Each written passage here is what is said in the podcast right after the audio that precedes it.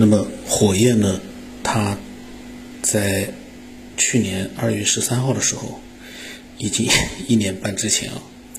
这个聊天我翻出来之后，我在想，哎呀，怎么感觉时间过得还是挺快的？因为他的这些分享，嗯，似乎就是刷了一下子，一年多就过去了。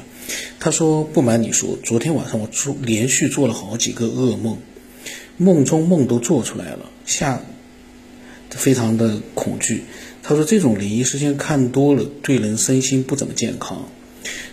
可能他说群里面有人说的灵异事件啊。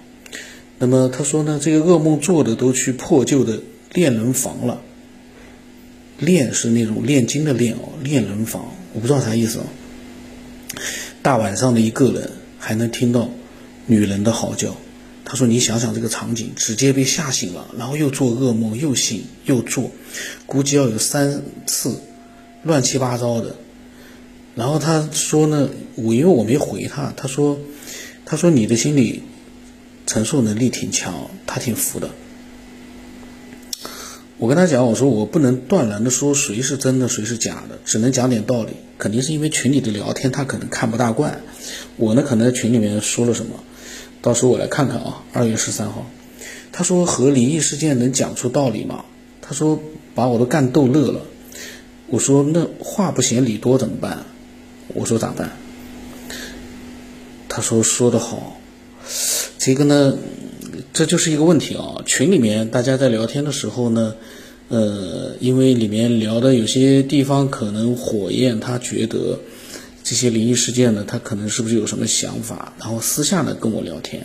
那么我呢现在就不知道他到底聊的是哪件事，因为群里面聊天关于这方面聊天也挺多的。然后过了几天之后呢，他说前两天你说把我们的思维放到一个阿凡达的世界里面。他说：“我感觉你做到了，把我们的思维放到了一个虚拟的电波里保存了下来。”他的意思就是说，我把他们的分享放到了呃节目里面呢，就相当于是把它放到了一个虚拟的电波里保存了下来。这个当然跟我所说的呃阿凡达把我们的思维放到一个类似于阿凡达的一个世界呃是不一样的。然后。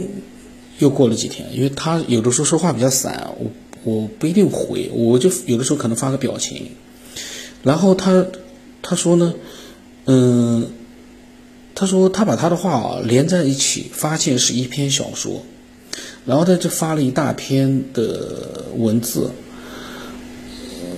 这篇文字他倒是能难得，我发现他写这么长的一篇文，也不算太长，就是说有几百字啊。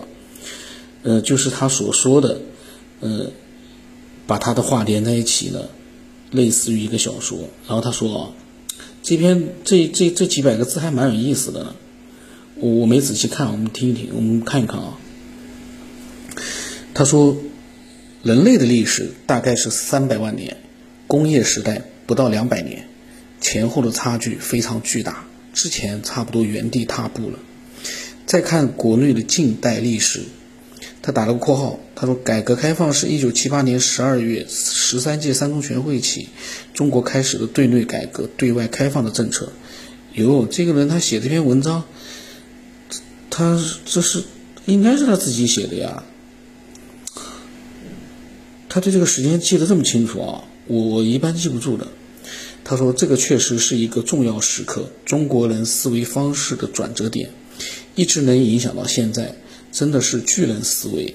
要说觉醒，国人都是因为他说到中国一定要提到美国，突然感觉到现在的美国就是灭霸这个角色，一只手握着仁慈，一只手握着全球霸权。灭霸这个角色把美国演得真是淋漓尽致。这么一想，我们才是美国队长，天天想维护世界和平，希望有一天我们能超越美国，再干掉一次灭霸。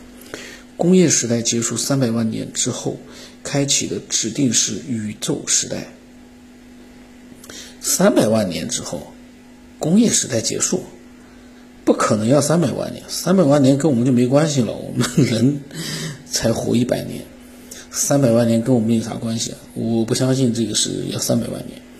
他说我们不到两百年的科技就能克隆人，克隆生命体。现在回想，如果有外星人，他们早于地球人科技几千年，或者是几万年、亿万年，他们创造我们太简单了，而且不被我们察觉。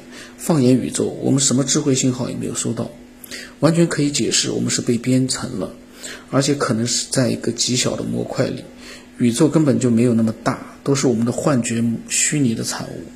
这样也就能解释量子论了。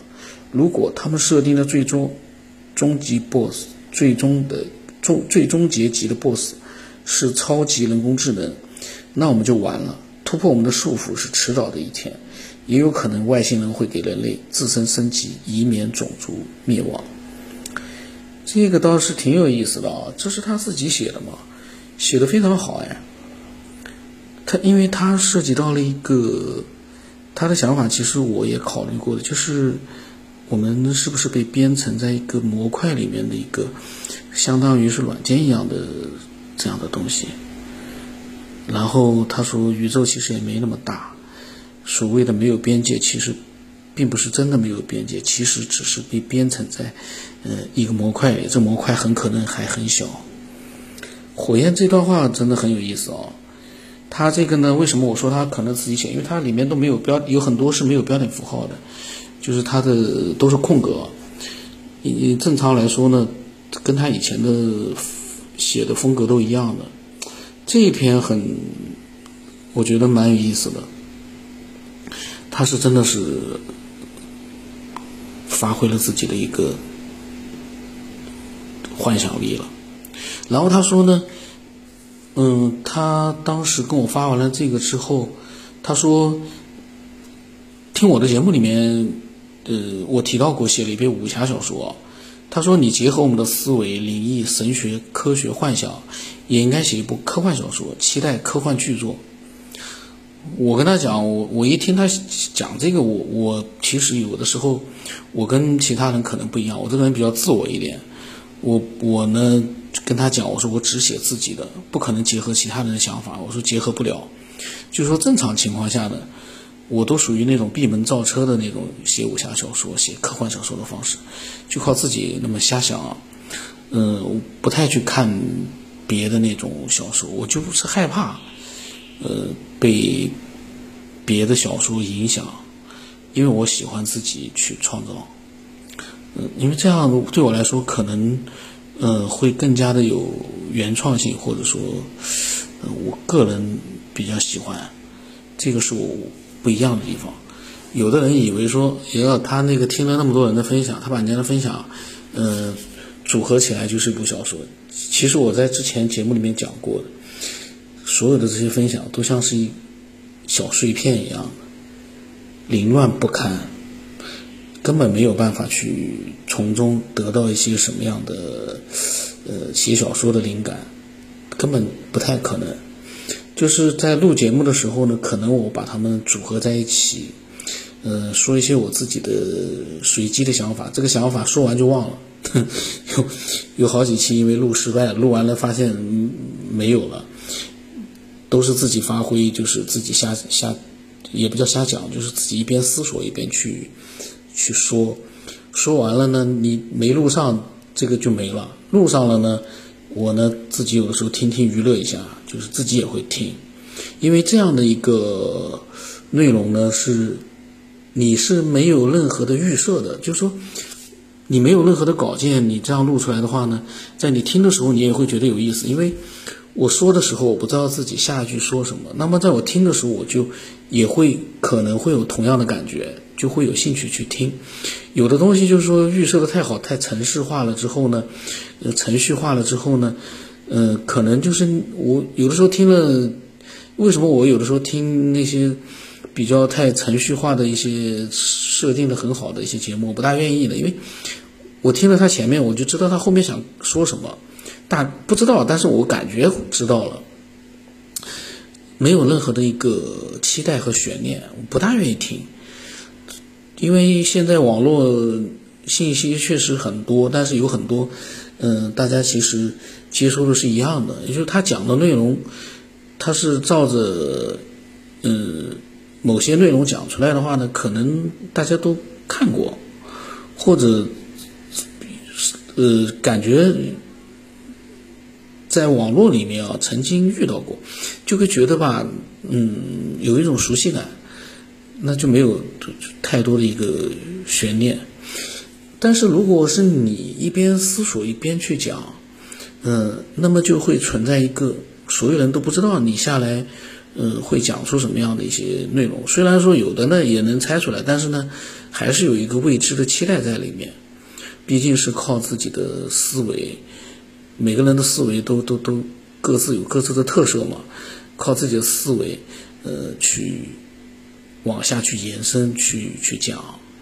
就有意思一点，这我个人的一个看法啊。其实有很多人他们喜欢的其实是那些，呃，制作水平比较高的那节目呢，确实确实好，也是很精彩。但是我个人呢，我发现就不太喜欢了。以前很喜，呃，还觉得很喜欢。我觉得高水平的节目一般来说，嗯，都是嗯，怎么讲呢？都是那种真实。度程度比较高的，